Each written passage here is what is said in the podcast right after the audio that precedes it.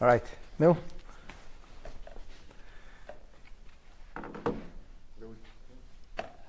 You all ready for some amazing Megillah analysis? Is not touched yet? David, are we go, we live yet? Yeah. Okay, let's go. The Gemara continues on Daf Yud Gimel Amid Aleph. And we are now going to be analyzing. We'll start off with analyzing Mordechai's self exile. And then from Mordechai's self exile, we're going to talk about Esther's name change. And then we are going to talk about the rise of a queen. Let's begin with Mordechai. The Gemara says that if you take a look in the Megillah, immediately after describing who Mordechai is and introducing us to Mordechai, which we were informed he is Ish, he's Mordechai HaYehudi, right? Ish Yemini, but HaYehudi, and we talked about the difference between being Israelite and Jewish, and where that comes from and what it means. After this, the Gemara goes on to say the following about Mordechai. Once we know who he is, now we know what he's done. The Gemara says, Asher Hagla Yerushalayim, which literally translates as, who was exiled from the city of Yerushalayim, or went into exile. So the Gemara says, the fact that it says Asher Hagla Yerushalayim, Omar Rava, Rava taught us that this is extremely meaningful. The fact that it says the way it's worded, and Asher Hagla means that Gola me'atzmai, that Mordechai went into exile in a self-imposed fashion. He wasn't forced into exile, but rather he went into exile. Rashi says, how do we know that Mordechai chose to impose exile on himself? So Rashi says, Midaleksiv, since the scripture, the verse doesn't say, Haya min hagoila asher haglasa, that he was amongst the exile that was exiled. So the whole pasuk is asher hagla im hagoila asher he who was exiled from Jerusalem, with the exile that was exiled, im Yechanya melech Yehuda, with Yechanya who's the king of Yehuda. So since we hear that he was Haglam Yerushalayim, he was exiled from Egypt, and then we say exiled from Egypt im Hagoyla with the exiles that went, Asher Haglasa that was exiled with Yechanya, who's the king of Yehuda. So Rashi says it doesn't say min Hagoyla Asher Haglasa. It did not say Asher Haglam Yerushalayim. Eh, eh, Im Hagoyla Asher Haglasa im Yechanya. It doesn't say min Hagoyla. It says Viksiv asher hagla im hagoyla. Instead of min hagoyla, it says im hagoyla. So min hagoyla means he is amongst the exiles. He's one of the exiles. It doesn't say that. Here it says im hagoyla, with the exiles. So when it says with the exiles, that tells you that he really wasn't part of the exile. He joined the exiles. They were being exiled. He went along with them. That's why it says Asher Haglasa im Hagoyla rather than min Hagoyla. Min Hagoyla means from amongst. Im means together with. So that's how that's Rashi says. That's on the, on the simplest superficial level that, that tips us off and tells us that Mordechai was not min Hagoyla. He wasn't part of the exile. Rather, he chose to go im Hagoyla with the exiles. So Mordechai was um, exiled from where? From Jerusalem.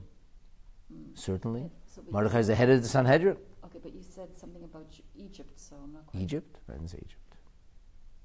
Okay. They come back to earth. I didn't say Egypt.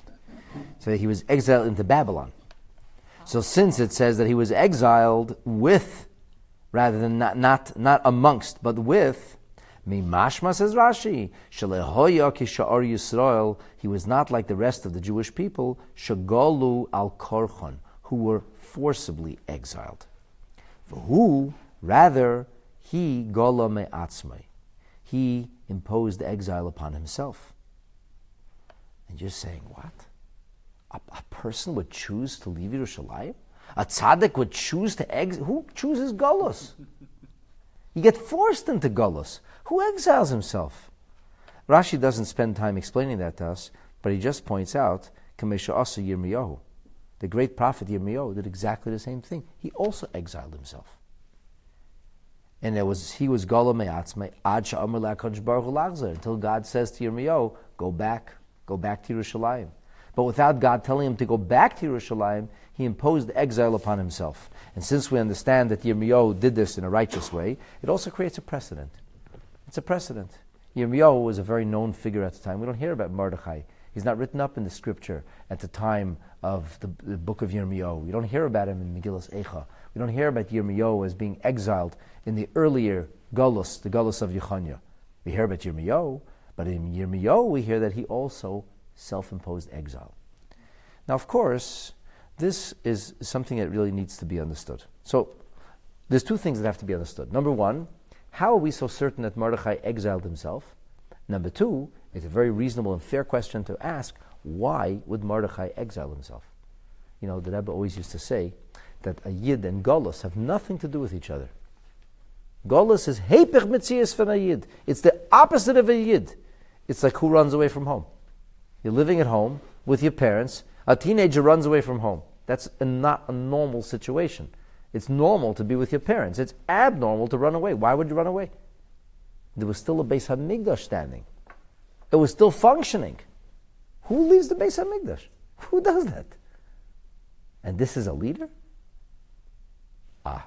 So let's answer both questions. So, firstly, I want to reiterate how Rashi understands this, and then I want to share with you how a number of the other Rishonim and Achronim, how they add greater nuance here. We have first the Taisvis, who has a different approach. He adds a different perspective on the analysis of the verse, which leads us to the conclusion that Mordechai was not forcibly exiled, but rather selected and chose and self-imposed exile. And then we'll see what some of the Achronim say. So again, from Rashi's perspective, it's the word, the key here is im or min. Min means as a part of, amongst, and im means together with, which indicates that he attached himself to. They were exiles. Mordechai attached himself to the exiles. He went along with them. It's like a person is going somewhere, say, Here, I'll go along with you. This is your trip. This is your journey. This is your thing. I'll go along with you. Mordechai went along with them. The Taisva says, V'darishle, the drasha here is, Midale ksiv hugla. It said asher Hugla. The word is Hugla. If it would be imposed, it would have said hugla. Imposed upon him. But Rashi says that, that Rashi says it's from im and min. Now, why, why does Taisva say this? So, first of all, there, there are two girsas, what exactly it says in the Megillah.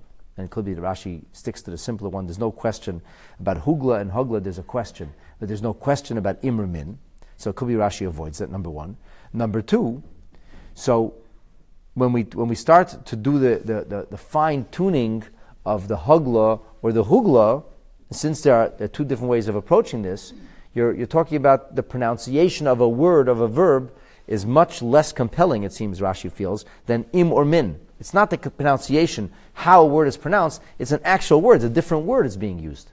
It's a much bigger change, changing pronunciation or changing a word, which is greater. A different word is, is, is more. So Rashi sticks to the notion, notion that it's a different word. One could argue that the reason that Taisvis wants to emphasize Asher Hagla, Shagala Me'atzme, is because the Gemara doesn't say the rest of the words of the Megillah. It doesn't say, the Gemara doesn't say Im HaGoyla or Min HaGoyla. Taisvis would tell you if it was im hagoyla or min hagoyla, then Rashi should have said im hagoyla or min hagoyla. But the, the, Gemara doesn't say that. The Gemara just says this is a very cryptic Gemara. The Gemara reads over here in simple words: Asher hagla mirushalayim. Three words: Asher hagla mirushalayim. Asher hagla amarava shagala meyatzme. And maybe we could even say that Taisus doesn't argue on Rashi, but maybe Taisus says the drasha is found even in the word Asher hagla. Of course, is the im and the min, but it's even more than the im and the min. Besides what it says, it says he went with them instead of min amongst. It says hagla, not hugla. So in the word itself is, is isn't indicative. Anyway, I don't know if you have to necessarily say the two different approaches. It's it's it's per, perhaps an addition to. Now the Maharsha has a, uh, adds a different and a deeper understanding, a more a greater appreciation, at least in the certitude that it's not like a nuance, not a little word. It's without a question that Mordechai definitely self-imposed the exile. He was not forced in. He chose this. How do we know this? So the Maharsha says it's a very long and circuitous verse. The pasuk says, "Asher hagla mirushalayim." exiled from Egypt, from, from Jerusalem. Im hagoyla asher haglasa, with the exiles that were exiled. Im Yechanya melech Yehuda, with Yechanya, the king of Yehuda. So the Maharsha says, if you wanted to say that he was sent into exile, you should have simply said, Asher hagla mirushalayim im Yechanya. Asher hagla, who was exiled from Yerushalayim, Im Yechanya, with Yechanya. And the story. Yechanya was exiled, Mordechai was exiled with Yechanya. Instead it says, Asher Hagla Mishalayim, Im Hagoyla Asher Haglasa. With the exile that was exiled. Which was Im Yechanya Melech Yehuda. We have three words here, like a whole phrase. It's unnecessary. Asher Hagla, that was exiled. Im hagoyla asher haglasa, with the exile that was exiled. So in other words, it seems to be like an exile that was exiled. And Mordechai's ex goes into exile with the exile that was exiled. So there's an exile that was exiled, and Mordechai going along with the exile that's exiled. So if the exile is exiled, and Mordechai is going along with the exile that's exiled, what does it have to mean? It means they were forcibly exiled, whereas Mordechai went along with them. That's how the Maharsha would put it. And last but not least, in the Binyo, he says that it comes from the word asher. Asher hagla. The word asher is not necessary here. You could simply have said uh, that about Mordechai HaYehudi that he was hagla mirushalayim im hagoyla. The word asher doesn't have to be here. So the Binyo says that asher comes as a permutation of the word ashrei. Ashrei means fortunate, fortunate. So what is this business fortunate? That the pasuk, that the verse is being mishabeach, that this verse is praising Mordechai. It's praising Mordechai. They went along with the exiles that he wanted to feel their pain, that he didn't want to see them go into exile all by himself. So I try very hard not to say anything for myself. I try to tell you this from something else, but I, I think that there's something very, very deep that's happening here in the Binyayo. So I want to suggest that the origin the real origin of his commentary goes back to Moshe Rabbeinu. With regard to Moshe Rabbeinu, incidentally, we have a medrash that says the Mordechai b'derdi ke Moshe b'derdi. There's a, a, a, synonymity drawn between Mordechai and between Moshe Rabbeinu. And the famous last mimer from the Rebbe of Vata Tetzava is all about the juxtaposition of Mordechai and of Moshe. So, with regard to Moshe, there is also a drasha on the words Asher. God tells Moshe Rabbeinu, you should replace the luchas. Psalucha, luchos, make new luchos, kari shainim, like the first ones, asher shibarta, that you broke.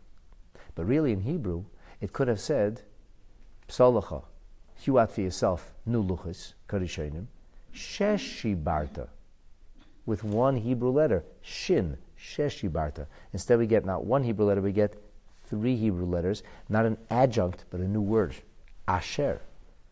Rashi in his commentary on the Chumash, quotes our sages, and he says the subtle subtext here of Asher, that Asher comes from Yasher Koach. And God is saying to Moshe Rabbeinu, Yasher Kochacho, more power to you. Or in English, thank you. I'm grateful, Sheshibarta, that you broke the luchas. Why would God be grateful? So here Rashi invokes this beautiful explanation that is a metaphor of a king who went off on a trip and he left his bride to be, and then there was an orgy in the palace, and there was uh, aspersion cast upon the bride, and the king wanted to have her killed. So, what did the close friend do? He tore up the marriage document, tore up the contractual agreement. So, there was no legal basis for the king to prosecute the queen. And then later they investigated, and it wasn't the queen, it was the maidservants around her, it was, there was an orgy in the palace, it wasn't nice, the queen shouldn't have, she wasn't deserving of death. So the king He's very grateful. He says, you know, you saved my life. I, I flew off the handle. I would have done who knows what. Now I, I owe you my, my, my queen's life. He said, you know what? You tore up the first contract. You draw up a new contract. But he, but he said it with gratefulness. So Rashi says that the Jewish people were condemned by God because of the sin of the golden calf.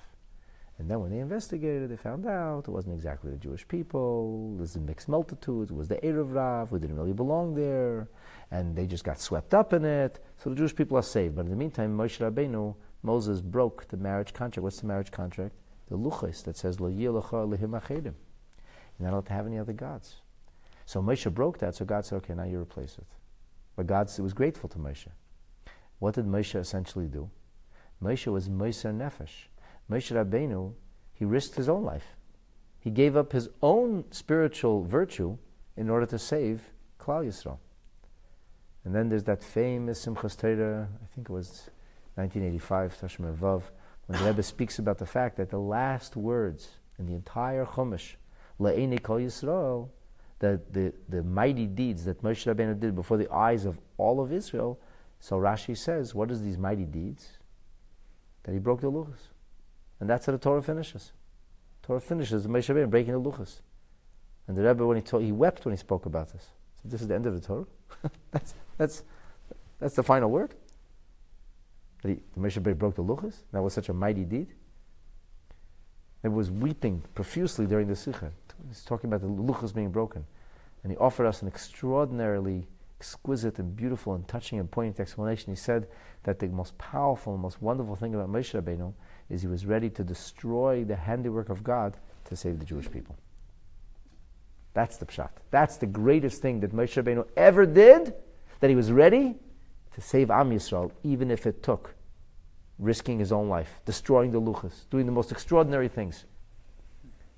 So so, so methinks that maybe there's a connection between what the Binyayo was saying.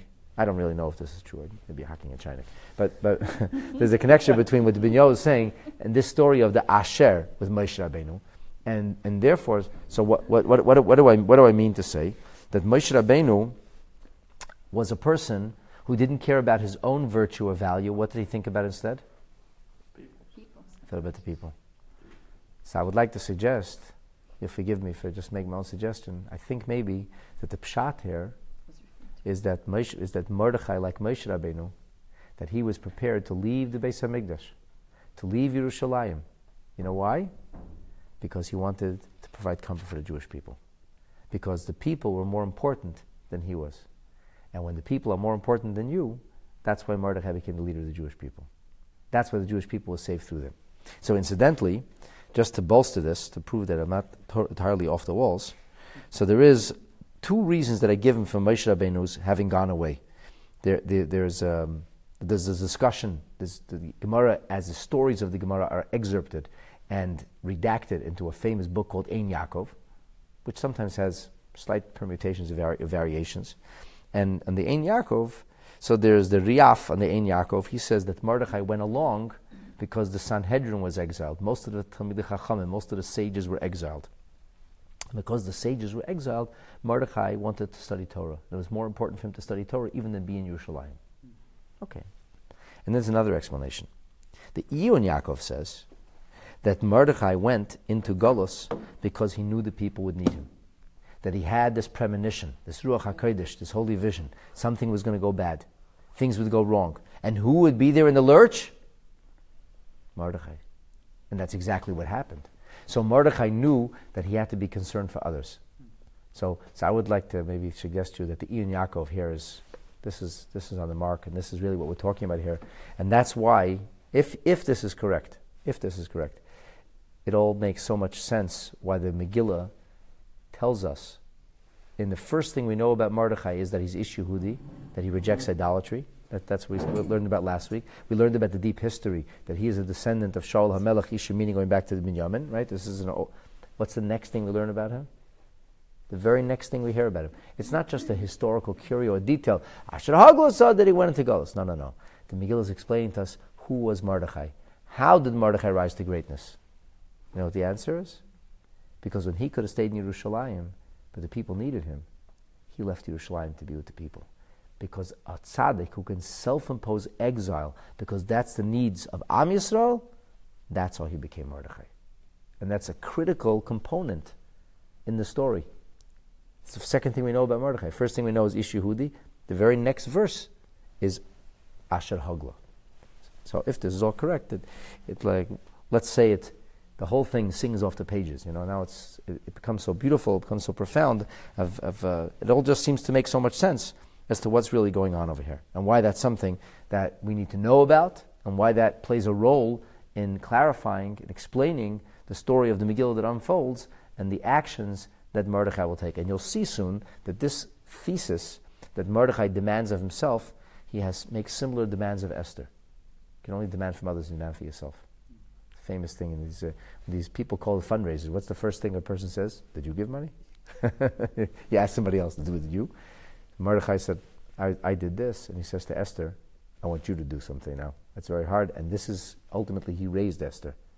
So Esther, she, she learned the lessons of Mordechai. Mordechai's life was for her a roadmap, was for her, this is the way she lived her life. And you'll see that's how Esther also self sacrificially does what must be done because she knows she has to help the Jewish people, as we'll soon see. Was he, was he like a pro- was he a prophet? Was Mordechai a prophet? I would, I would. he like just got he just got um wind of it like it What- what- Ru- Ruach HaKodesh that he was supposed to. exactly what the difference in Ruach HaKodesh and prophecy is, I'm not sure because I have neither. Right? but uh, people, the, it means that there are great tzaddikim that are aware of things that we could not possibly be aware of. So Nevuah has a very specific halachic definition of what exactly Nevuah is, and when Nevuah comes, and how Nevuah comes. And uh, we could have the notion of Nevuah in a broader sense. Nevuah means intuition from a heavenly place. So, in a- broader sense, Mordechai was aware of things. Was, he, was it actual? It means a Navi? People say foolish things like the Rebbe said many times that what things that Rabbeim said is al derech omar dvarav lavadav hanavim. It's similar to the concept of nevuah. It doesn't mean the Rebbe said he's a navi. It doesn't mean the Rebbe said that Rabbeim are neviim. Even though that's possible, it's not, that, that's it's not what the Rebbe said necessarily. The Rebbe said it many, many times. Don't just say it in the late 90s. The Rebbe said in the early, early 80s, and the 70s. It means that a tzaddik has ruach HaKodesh. A tzaddik is aware of things at a different level. What makes a leader a leader? What makes a leader a leader? Devotion. Devotion. Devotion. But it doesn't mean every leader has Ruach HaKodesh. The greatest have Ruach HaKodesh. Wasn't it in the So, so there's a story that one time the Rebbe Maharash, the fourth Rebbe, he was supposed to go somewhere on a train, and there was a, a small, a small tra- uh, station, a short train station in a place called Rudine. Rudine was a little village outside Lubavitch, and that's where the train actually stopped. And then Rudine would take it to Smolensk, which was already a big, fair-sized town, and there was a big train station there. Big, not very big. I was there. Not, well, it's not that big, but it's a. So the Rebbe Marash is there, and the Hasidim came to escort him. He's going off on a trip, and he's uh, he's teaching Hasidus. And the train comes, and he's teaching Hasidus. And the train is the whistle is going, and the Rebbe Marash is teaching Hasidus, and nobody's going to interrupt the Rebbe in the middle of delivering a mimer, and the train leaves. And later the train derailed, and the people said, "Wow, wow, Ruach Hakodesh." It came to the Rebbe. If you knew the train's going to derail, why didn't you tell the people? They would have gotten off. People got hurt. The Rebbe said, "I didn't know." So he said, "Why didn't you go on the train?" So the Rebbe Marash said, as soon as I came there, I felt an urge that I have to teach Chassidus now. And I learned to trust my instincts, I have to teach Chassidus. So that's an example of Ruach HaKodesh. And then there's a story with his son, the Rebbe Rashab, that the Rebbe Rashab was asked by a certain person, his son wanted to go to the United States. Talking the turn of the century. Most people didn't come out, uh, let's just say, smelling spiritually clean when they went off to America. America was called the Treffen Medina. If you went to America, you, you didn't remain with Yiddishkeit. And very few people did. I, I, I have an ancestor, go back six generations, who, who left Poland in 18, the early 1880s, 1881, to come to America. Why? Because he had given a loan to a Polish nobleman, and the Polish nobleman didn't pay back the loan. So he took him to court. The next thing he found out, the police and the army were both looking for him, and each one had murderous intent. So he ran to the famous tzaddik, Rebbe Cheskel of Shineveh, and he said to the Shineveh Rebbe, I, I, what should I do? A wife, I have two children, what should I do? So the Rebbe said, it's fun in America. Should go to America. So the Sheikhet, Sheikhet overheard, Shineveh Rebbe said, said, Ich will euch fahren, I want to go too. Shineveh Rebbe said no. He said, he said, the- his name was Hershmelech Hechtmel Eltezeder. My, this is my Zedi's grandfather. He said, Er wird bleiben, meaning he'll remain an observant Jew. And he did. And all his generations remained observant. Und du wirst bleiben da. And you'll remain here. Wasn't so anyway. This guy's the Rebbe Rashab is uh, has his chassid. His son wants to go to America. He asked the Rebbe to do. The Rebbe says, "Don't go, don't go." The boy said, "Yeah, what do you think the Rebbe is going to say?" Of course, he said, "Don't go," and he went. And sadly, tragically, the ship sank en route. So the father came to the Rebbe, heartbroken, of course, and he said, "If the Rebbe would have told my son the ship was going to sink, surely he would have listened. So the Rebbe said, I didn't know the ship was going to sink. So they said to the, why did the Rebbe say he shouldn't go? The Rebbe said, as soon as he said he shouldn't go, I had a deep uneasiness, and therefore I said he shouldn't go. That's Ruach HaKodesh. Ariel Sharon was in the Rebbe's office, and the Rebbe says to Ariel Sharon, when are you leaving? And he says, tonight, or tomorrow, whenever it was. The Rebbe says, I don't think it's a good idea to take the flight. You ask me, the miracle is Ariel Sharon listened. Can't get it, doesn't go on the flight. The flight's hijacked. Mm-hmm. Terrorists. What are they looking for? Ariel Sharon. Ariel Sharon comes back to Rebbe to thank him for saving his life. And he says, Rebbe, if you knew they're going to hijack the plane, why didn't you tell me? We could have caught them. The Rebbe said, I didn't know. So he said, then why didn't you tell me, tell me not to go on? The Rebbe said, I learned to trust my instincts. As soon as you told me that you're going, I had a deep uneasiness overcame me. So these are examples of Ruach HaKodesh. I could tell you all night stories about Ruach HaKodesh. Stories of Ruach HaKodesh. What did Mordechai have a prophecy here, or did he have Ruach HaKodesh? A, I don't know. B, I don't care. It's not relevant. It doesn't matter if Mordechai had prophecy or Ruach HaKodesh. The bottom line is he knew what other people didn't know. And therefore he was, he was driven or motivated, or in a sense, impelled by, by a, an awareness and a closeness to Hashem that comes from a higher place. It's one thing to have that feeling, to have that, it's another thing to act on it. Mordechai gets credit not for having Ruach HaKodesh, he gets credit for acting on it. He gets credit for putting himself into Golos, which is counterintuitive on every level. Who leaves Yerushalayim? Willingly. You're not, you're not exiled. Thank you, lucky stars. Baruch Hashem, thank God. Baruch I'm not exiled. I was Zoicha. I had the privilege. I could stay here with the Beis HaMikdash. And Mordechai went. Okay. His whole kerfuffle is just like seven words in the Gemara, by the way. But I, uh, there's no really way to understand the Gemara without, I think, a little bit of background. And we'll see this leads us into. So the Gemara now continues and it says, Vayihi oimein es Hadassah. That Mordechai was raising Hadassah, who was Bas who is his niece. So the Gemara does not analyze the business of raising Esther, or raising Hadassah, but the first next order of business how in the Gemara is the name change. What's the name change? So Gemara says, Korila Hadassah. We call her Hadassah. V'korila Esther. We call her Esther. First of all, which is her real name? Secondly, why do we keep changing names? So the Gemara wants two things. The Gemara wants to find out what the real name was. What's the, what's the add-on name? And once we know what the real and the add-on, the obvious question is, why did they change the name? What was wrong? How was that instructive? How does it teach us something? So the Gemara goes through a number of different sages and the explanations that they offered. And I'm going to humbly submit that this is not only a technical answer, but this actually provides us with a profound appreciation of how they viewed the story of the Megillah and which virtue was being conveyed to us about Esther Hamalka, the great, righteous, wonderful woman who saved us. Tanya, the Gemara says, we learned in a Braisa. And this is now, the Gemara asked the question. So the Gemara begins to quote various Braises. A Braisa is from the genre of the Mishnah. The rabbis and their teachings are coming from the era of the Mishnah, not from the era of the Gemara, but this wasn't recorded in the Mishnah. So, so the Gemara is introducing it. Rabbi Meir Eimer, Rabbi Meir was a great Tana. He said, Esther Shma. Her real name was Esther.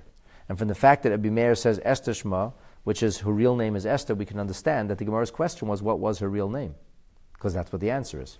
The Gemara is bringing this brisa in response to the question. So the question is not only why does she have two names, the Gemara seems to implicitly understand that there was a name and a name change. And the Gemara wants to know what the real one is. So the Gemara says, according to Rabbi Meir, her real name is Esther. So why is she called Hadassah in the Megillah? And why is that relevant? And what's going on here? So the Gemara says, Al Shem Hatzadikim. She was called Hadassah by virtue of the extremely righteous. How do we know this? Shanikru, the extremely righteous, are referred to as hadassim. Hadassim mean myrtles. Yes, if you're wondering, this is the same hadassim of the. Yeah, same hadassim. Myrtles. So where do we know this from? Says the Gemara, V'chein hu oimer. First of all, it seems to be known. It seems to be known that hadassim, tzaddikim are called hadassim. But not only tzaddikim b'chol hadasim, there's actually a pasuk. V'chein huemer, he says, and this is a pasuk in the first chapter of Zechariah. And the eighth verse it says that I saw the night, and I saw a man riding on the Edomite horse, on the source of Edom, and, and this horse of Edom, for who oimed bein hahadasim. He was standing between the myrtles. Now, all of this, of course, is a metaphor, as many prophecies are, metaphoric imagery, which the prophet saw the image and he knew immediately what it meant. So Zechariah Hanavi sees God riding, this is a man riding on the horse, it's a metaphor for God's presence, and he's Oimid bein hahadasim. So what's the, what's the message here? Rashi tells us, Bein hahadasim asher b'mtzula, amongst the hadasim that are in the marsh, Bein hatzadikim shegolu lebavel. This is a metaphor. And it means that God's presence was amongst the righteous who were exiled to Babylon. Ubeshchina mishtoikra. Rashi says this verse is talking about God's presence. Now we have a different teaching that says Golu lebavel, Shchina imahem. They went into Bavel, the Shechina was with them. Galula Edaim, Shechina imahem. They went into Edom, the Shechina was with them. And we have many, many incredible teachings about God conveying to us that He is with us in our times of sorrow and that a Yid is never alone. In fact, the very first time God communicates to the leader of the nation of Israel is in a burning bush.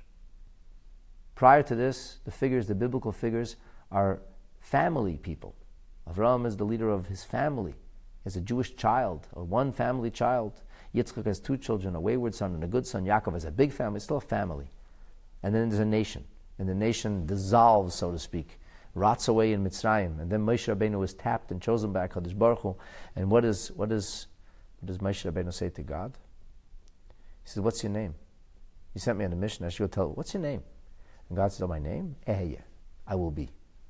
I will be. I will be with them this time. I'm with them now, I'll be with them in the future.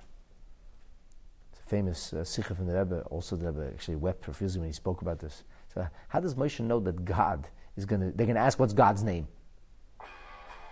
So, so the Rebbe explains that the idea of a name represents the way you relate. Like, you know, people, the way you call people, the formal titles you use to them, that represents different relationships. So the question that the Yidden will have is, Moshe Rabbeinu will say, he says, there's a God and he loves you and he cares about you and you're his people. What's the first question they're going to have? Yeah, where's he been till now? Where was he when our babies were thrown into the river? Where was he when our babies were slaughtered? Where was he when our parents were beaten to a pulp? Where was he when people were... Where was he? And what's God's response? I was right there with them. Yeah, yeah. And I'll always be with them. I'll always be with them in the gullus. And, and, and Moshe Rabbeinu says, I should tell them about the next Golos. They didn't even get out of this one yet.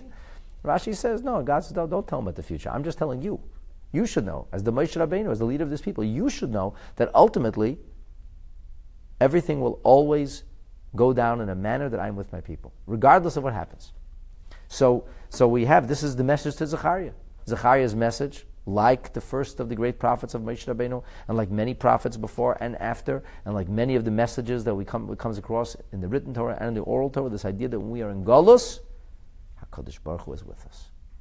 He's with us, and the Shekhinah there assumes the form of the man of the horse and the Edomite horse. But what's the imagery in the in the Zechariah vision? What's the imagery of the tzaddikim, of the righteous people? The imagery of the righteous is the hadassim Understand? The tzaddikim, the tzaddikim are like a base Beis Hamikdash. That's what they're like. In Drashas Haran, it's a beautiful drasha. The Ran says that the base Beis Hamikdash was a place where people would be able to reach their maximum spiritual potential. That doesn't mean that everybody who went to the base Beis Hamikdash was a prophet. It meant that somebody who was worthy of prophecy would experience prophecy when he went to the base Beis Hamikdash. And that's why the Ran quotes the famous teaching about Yoina. Why was it called Simchas Beis HaSho'eva? Because it was joy on Sukkot, umisham sho'avim. From there, he was able to, so to speak, to, to, to, to, to dip in and to receive his inspiration. He was able to bucket out inspiration. That's where he got his prophecy. Where? In the Beis Hamikdash. Then the Ran says something amazing. Ran says you should know that just like in the Beis Hamikdash, being in the physical proximity of the Beis Hamikdash, that a person was able to reach his or her spiritual potential, it maximized your possibilities. Ran says you should know that when a person is in the presence of a tzaddik, it acts in the same fashion, like a Beis Hamikdash. And he says after the passing of a tzaddik, at his grave, even more so. So the presence of Hashem is actualized through tzaddikim. If you want to, if you if you need a 21st century metaphor for it, have, it's places you have very good reception. You have a solid antenna. You have good reception.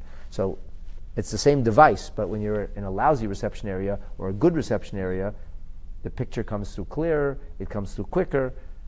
You know, the, the, there's, a, there's a clear broadcast. But in the 21st century, we have this amazing thing that you could be offline, but you could hotspot from somebody else's phone. Hmm. If they're online, you can get online through them. You can actually pair a phone. So it's like a like like like a like a private Wi-Fi kind of thing. And that's where the tzad tzaddik. This means the presence of Hashem was where in Bavel. Where was the presence of Hashem? With the Hadassim. Who are the Hadassim? The tzaddikim. So what are we being told? That's why Esther is called Hadassah. And why is Esther called Hadassah? Because she's very righteous.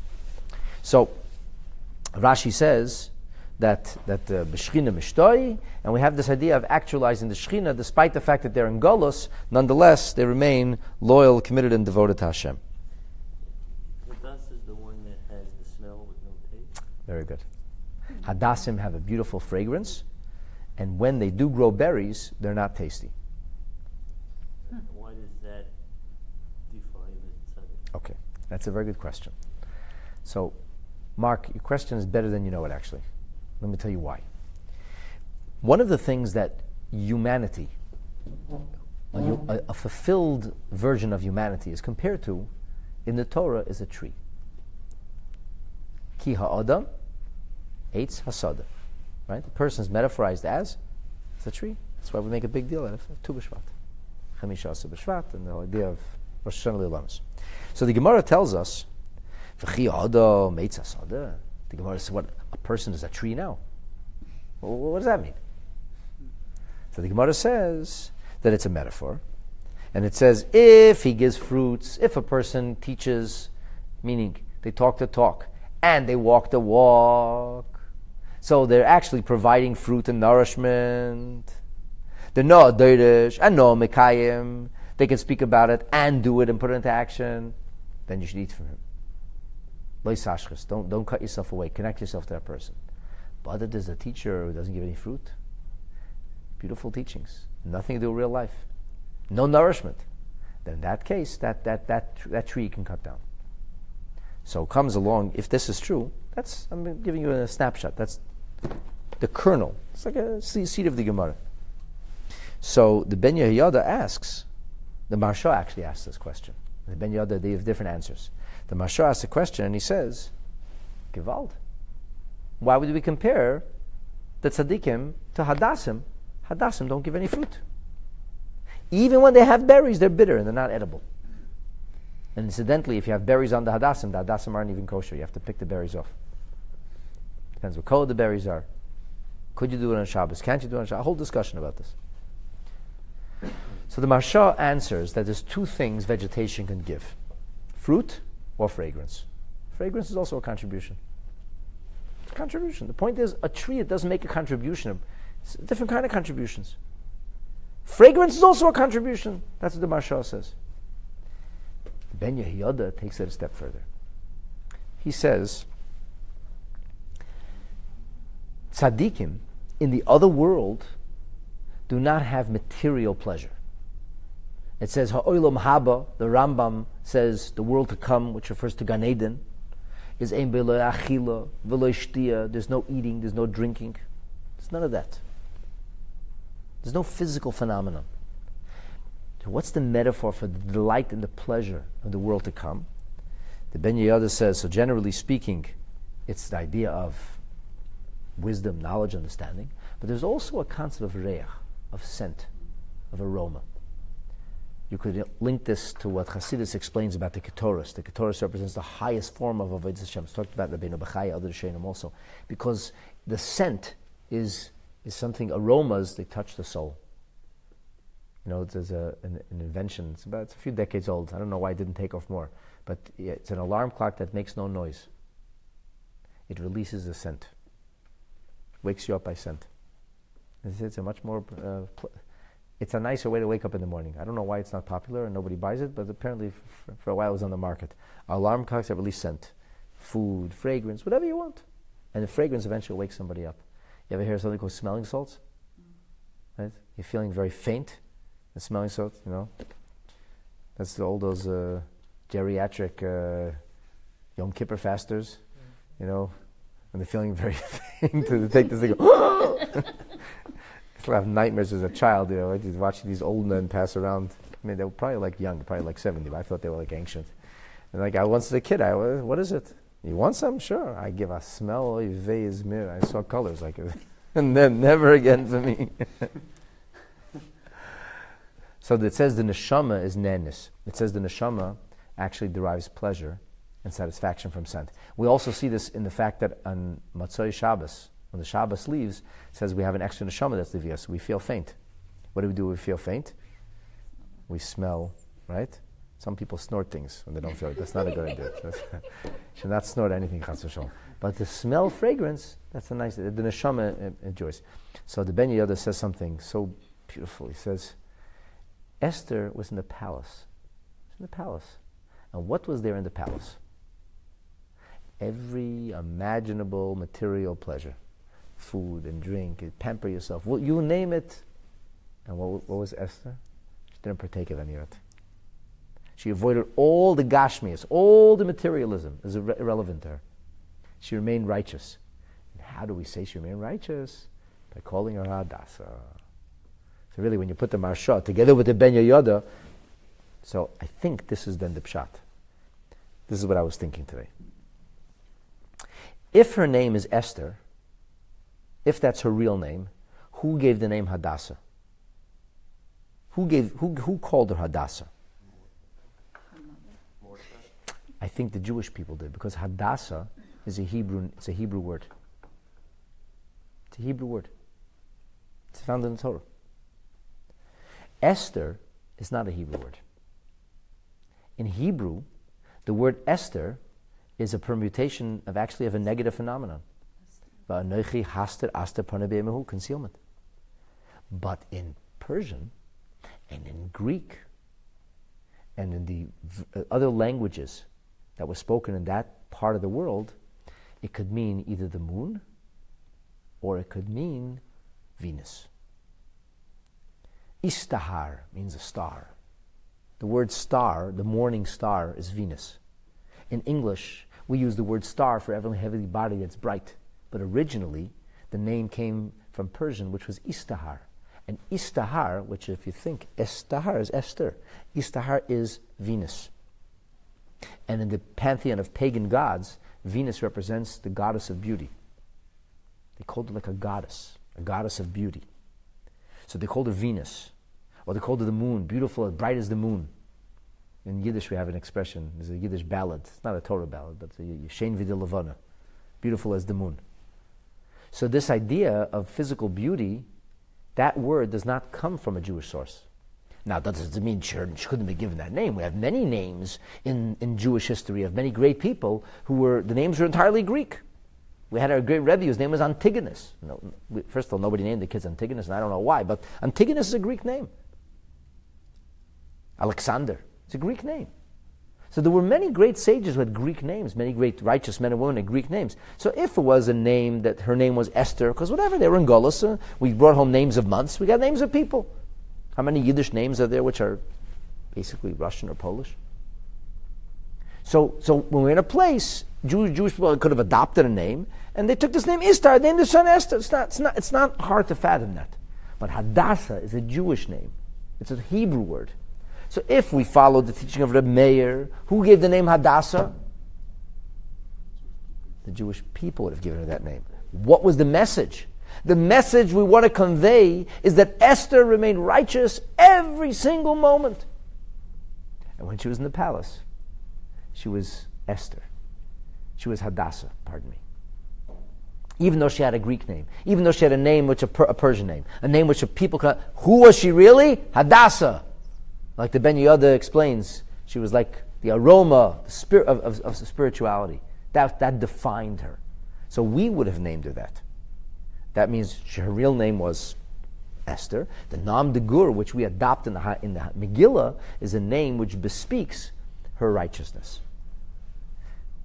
But isn't it rooted in, s- sorry, isn't it rooted?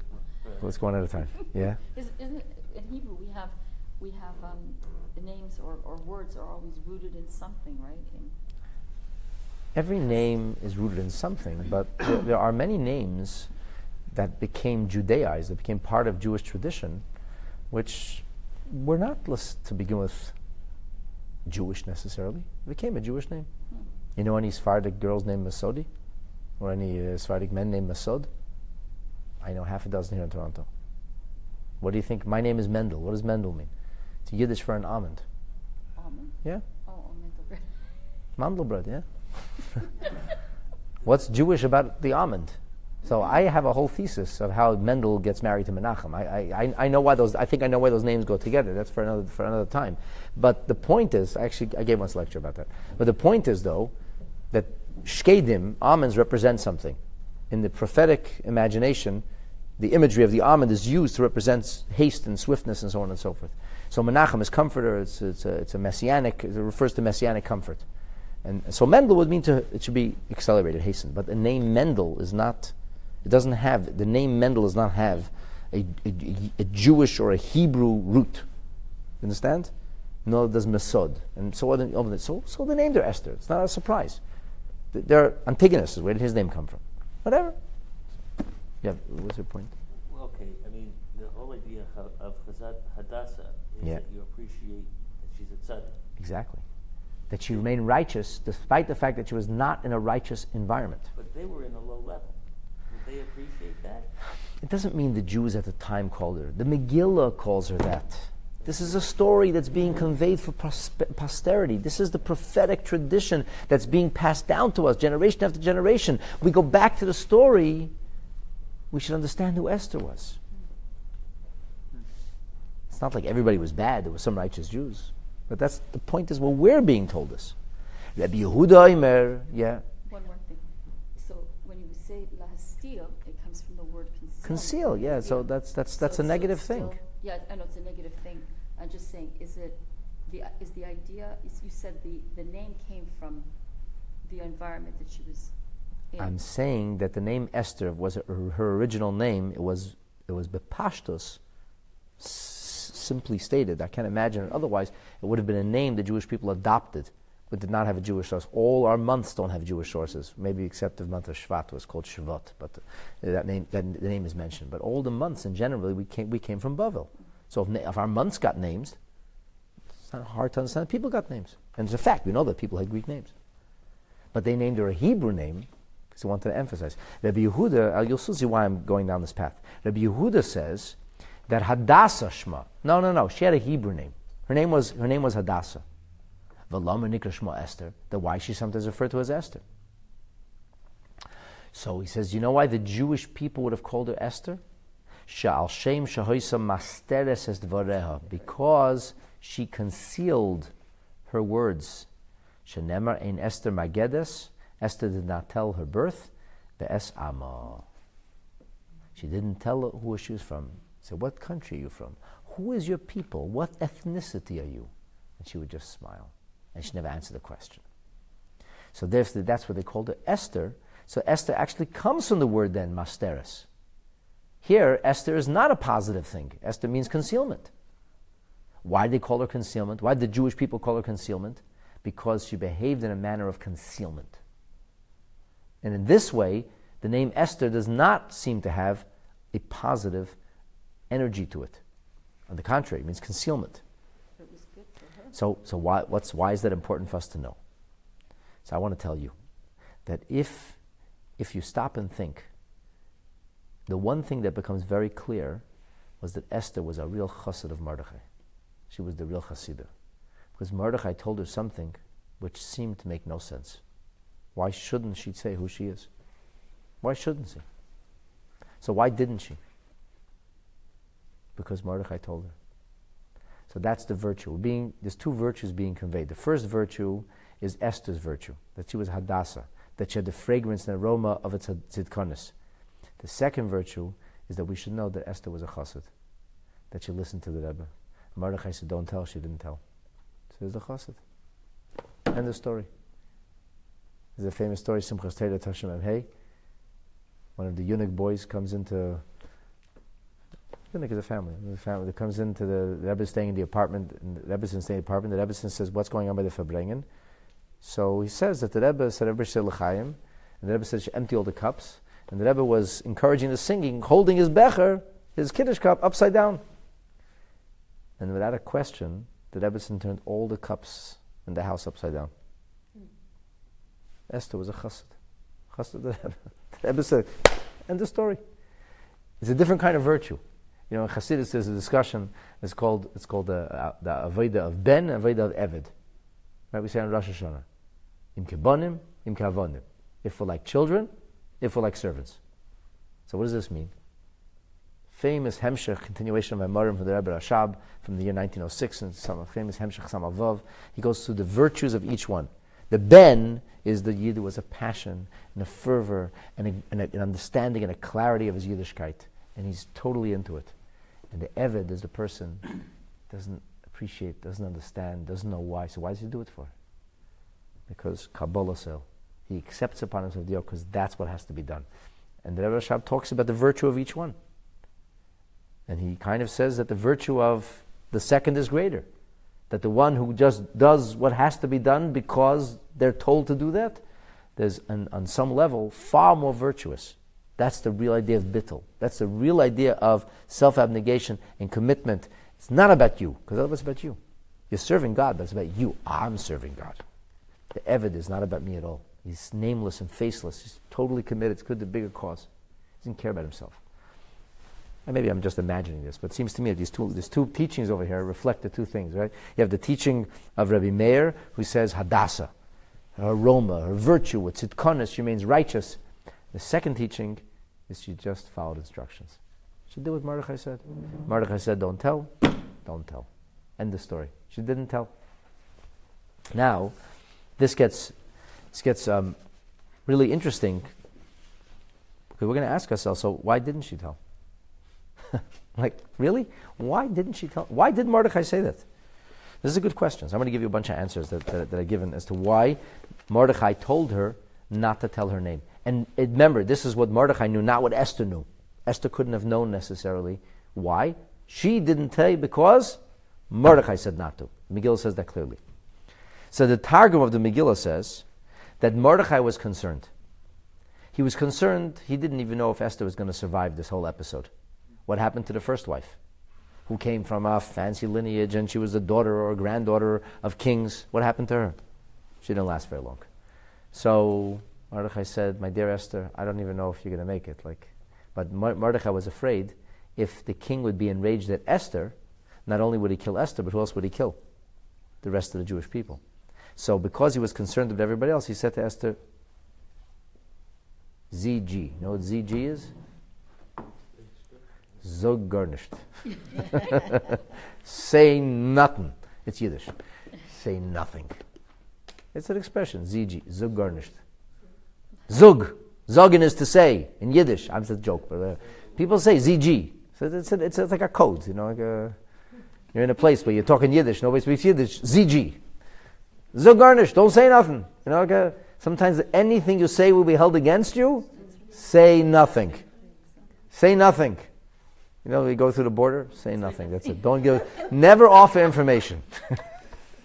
Answer the questions, and that's it. my, wife told me she was a little girl, and they came back from New York, and the border officer says, uh, "You buy anything?" And my father-in-law was like, "Buy." They bought the kids some shoes, and but they were there for four days. But they have to. He says, "No, we didn't buy." And my wife and her sister are like, "No, no, we bought shoes."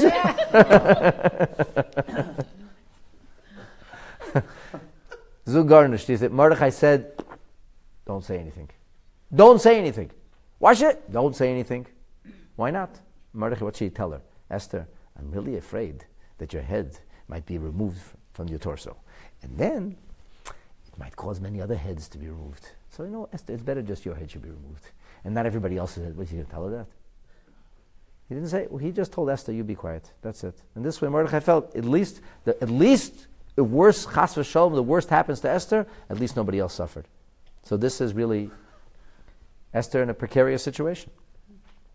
Rashi himself on the Megillah says that Mordechai was hoping and praying that Esther would get out of this pickle. And he said the worst thing that could possibly happen was if Esther would say who she is. You're Jewish. Oh, you're Jewish. What's your lineage? And her lineage gets traced back to Shaul HaMelech. Oh, he'll love this Achashverosh. By the way, Achashverosh had this thing about Jewish kings. He built himself a, a throne like Solomon. Like he was into Jewish kings. This is, uh, that's all he needed, that he should find out that she's connected to an ancient Jewish king, and now he feels that Esther's, oh, so she's perfectly suited for the position. And Mordechai hoped she would somehow get out of this. He said, don't say anything. Don't say, start saying one thing, leads zog garnish. Say nothing, don't say a word. The Yalkut Shimoni says that Mordechai wanted to avoid any kind of greatness and honor and extra responsibility and being raised to a fancy position because Achashverosh kept saying to Esther, once he chose her, Who is your family? Who can I repay for raising such a wonderful wife? They raised my wife for me. Who did this to you? Who is your people? And then Mordechai would end up with another whole bunch of responsibilities and would take him away from his Avodah Hashem. And he didn't want that. The humble person, Mordechai, wasn't looking for this. So he said to Esther, Don't say anything. The less you say, the better off I'll be. Okay, that's, the, that's another reason. So far, we got three reasons. The Ibn Ezra quotes a reason which actually is the opposite of Rashi, because Rashi says he was hoping she would leave. The Ibn Ezra suggests, and Amloyas brings other mafarshim that say similar, that Mordechai had a, a vision. And in this dream, Ibn Ezra says, Either it was a dream or it was a prophecy who asked about prophecy. Vision or prophecy, whatever. But the vision was that uh, there's going to be a great salvation that will need to come to the Jewish people. And that Mordechai figured Esther should be quiet, and that way, when push will come to shove, need will be, Esther will be able to step up to the plate. Why? Because she won't be known as a Jew. If she would be known as a Jew, she wouldn't be able to want to if he wanted Esther to have the merit of saving Jewish people, and the best way that Esther could have the merit is zip the lips, don't say anything. Incidentally, the Alshich in his commentary says something very similar. He says that Mordechai understood. He doesn't even go into dreams and prophecies. He says, Chacham Adaf Minovi. A wise person could be even more powerful or more profound than a, a prophet. So Mordechai understood that this didn't happen by accident. He said, everything the Hashgacha Pratis, the divine designer, was too overwhelming. He said, There's got to be a bigger plan. Things don't just happen. If things don't just happen, and there's a bigger plan going on over here, Mordechai said, I, I, I have the sense, it must be that Esther is going to be called upon for something great to save the Jewish people. But in that case, what does Esther need to have? She has to have anonymity. Otherwise, it won't work. So, according to these approaches, Esther was, Mordechai was quiet because he wanted Esther in that position which is a different perspective from what Rashi said. It doesn't have to be a contradiction. It could be Mordechai made all kinds of calculations. And the question is, which is the most prominent one? We have different opinions, which is most prominent, but the, he made multiple calculations of why this would be a better idea. Ibn Ezra himself says that if Esther would say she's Jewish, Achashverosh should make sure to convert her. And he would say to her, violate Shabbos, eat the pork, have the cheeseburger. Because the king didn't want a Jewish wife. Not from a Jewish wife. What does he need an Orthodox wife for? But if she doesn't know he's Jewish, what she's going to say? I'm a, I'm a vegetarian. I don't like meat. I force you to eat. I don't like meat. Uh, come, we're going to go on an excursion today. I'm not feeling well today. How does he know it's Shabbos? So, and it's funny thing, you know, people, when other people are observant, if you tell them you're a vegetarian, they say, "Oh, that's very nice." Tell them eat kosher, they attack you. it's a crazy thing. People get all upset about it. So, anyway, going back to Esther, Mordechai felt that the best way for Esther to be able to get away with what she's doing is that she shouldn't know, Achashverosh shouldn't know he's Jewish. And that way she'll be able to keep some of the mitzvahs. The moment he knows she's Jewish, Achashverosh says, huh, that's what it is. I'm not playing games like that. My wife is not going to be Jewish. And he would make her do uh, sins and, and, and convert her even. Maharsha says that Mordechai knew the nature of politics. The whole Megillah is full of politics.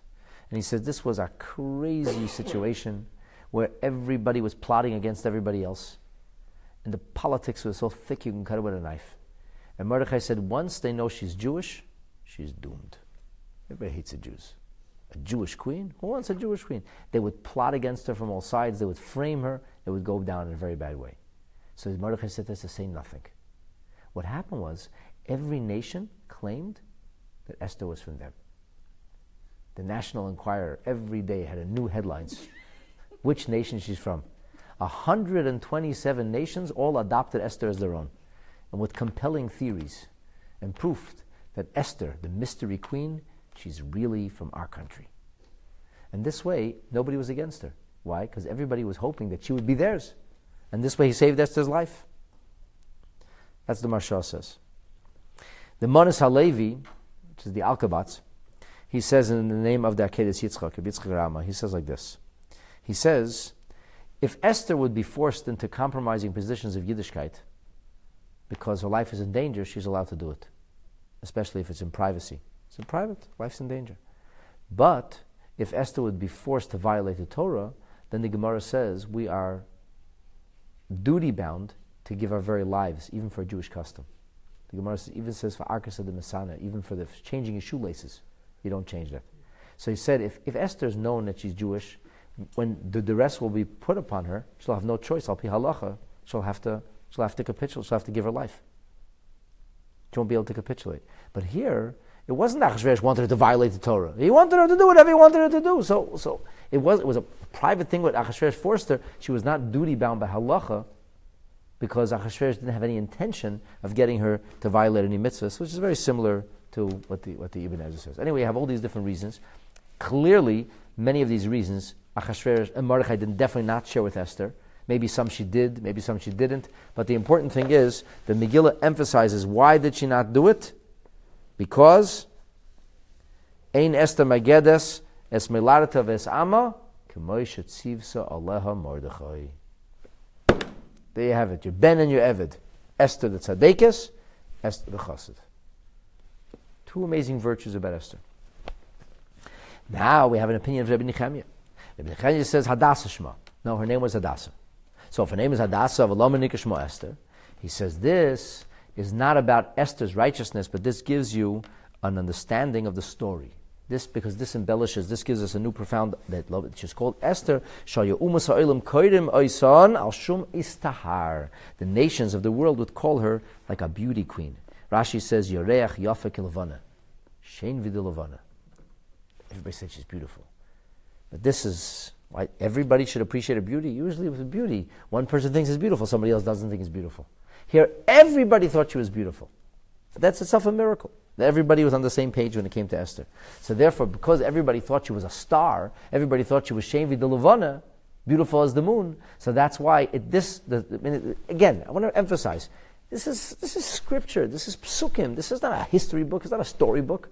Everywhere there is holy, the holy of holies. Everything has a story to tell. Everything has a message. Everything has a metaphor. Everything has a direction. It's Torah. So here we have Torah. Number one, peak of Esther's virtue. Hadassah, Tzidkarnas. Number two, Esther's tzidkis, her, her chasidus, her willingness to do what Mordechai said, regardless, her bittul, her self-abnegation of Mordechai. Number three, this is a, a, name that tells you about the miracle, because the whole story of Purim is an unbelievable miracle that's never identified as a miracle. It's the non-miracle miracle. It never looks like a miracle, right? And that's the whole point of Purim. How godliness camouflages itself, and we don't even see a miracle. Only when you put all the pieces together and connect all the dots, this stunning, miraculous picture emerges from many, many different episodes. But only when they're all linked together. So here's another link in the story. You know why we're calling her Esther? It's part of the miracle. Everybody thought she's beautiful. Everybody went, went, went, went, went wild over Esther. Ben Azai says, no, the other opinion. Esther Shema. Her original name is Esther. So why would she call it Adasa? Shalei Arucha, V'lei because she was neither tall nor short, Elebenanis, she was, so to speak, average, Kahadasa, like a hadas, like the Sif Sechom says, a hadas is an average, it's average, it doesn't grow tremendously tall, it's not tiny. It's an average. It's an average bush. So what's the virtue of that? Like, what does that mean? So the Maharsha says like this. The Maharsha says, Esther was the most virtuous person in that she was perfectly balanced.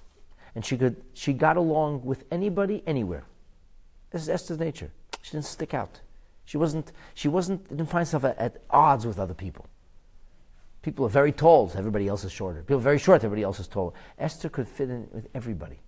This is the essence of charisma.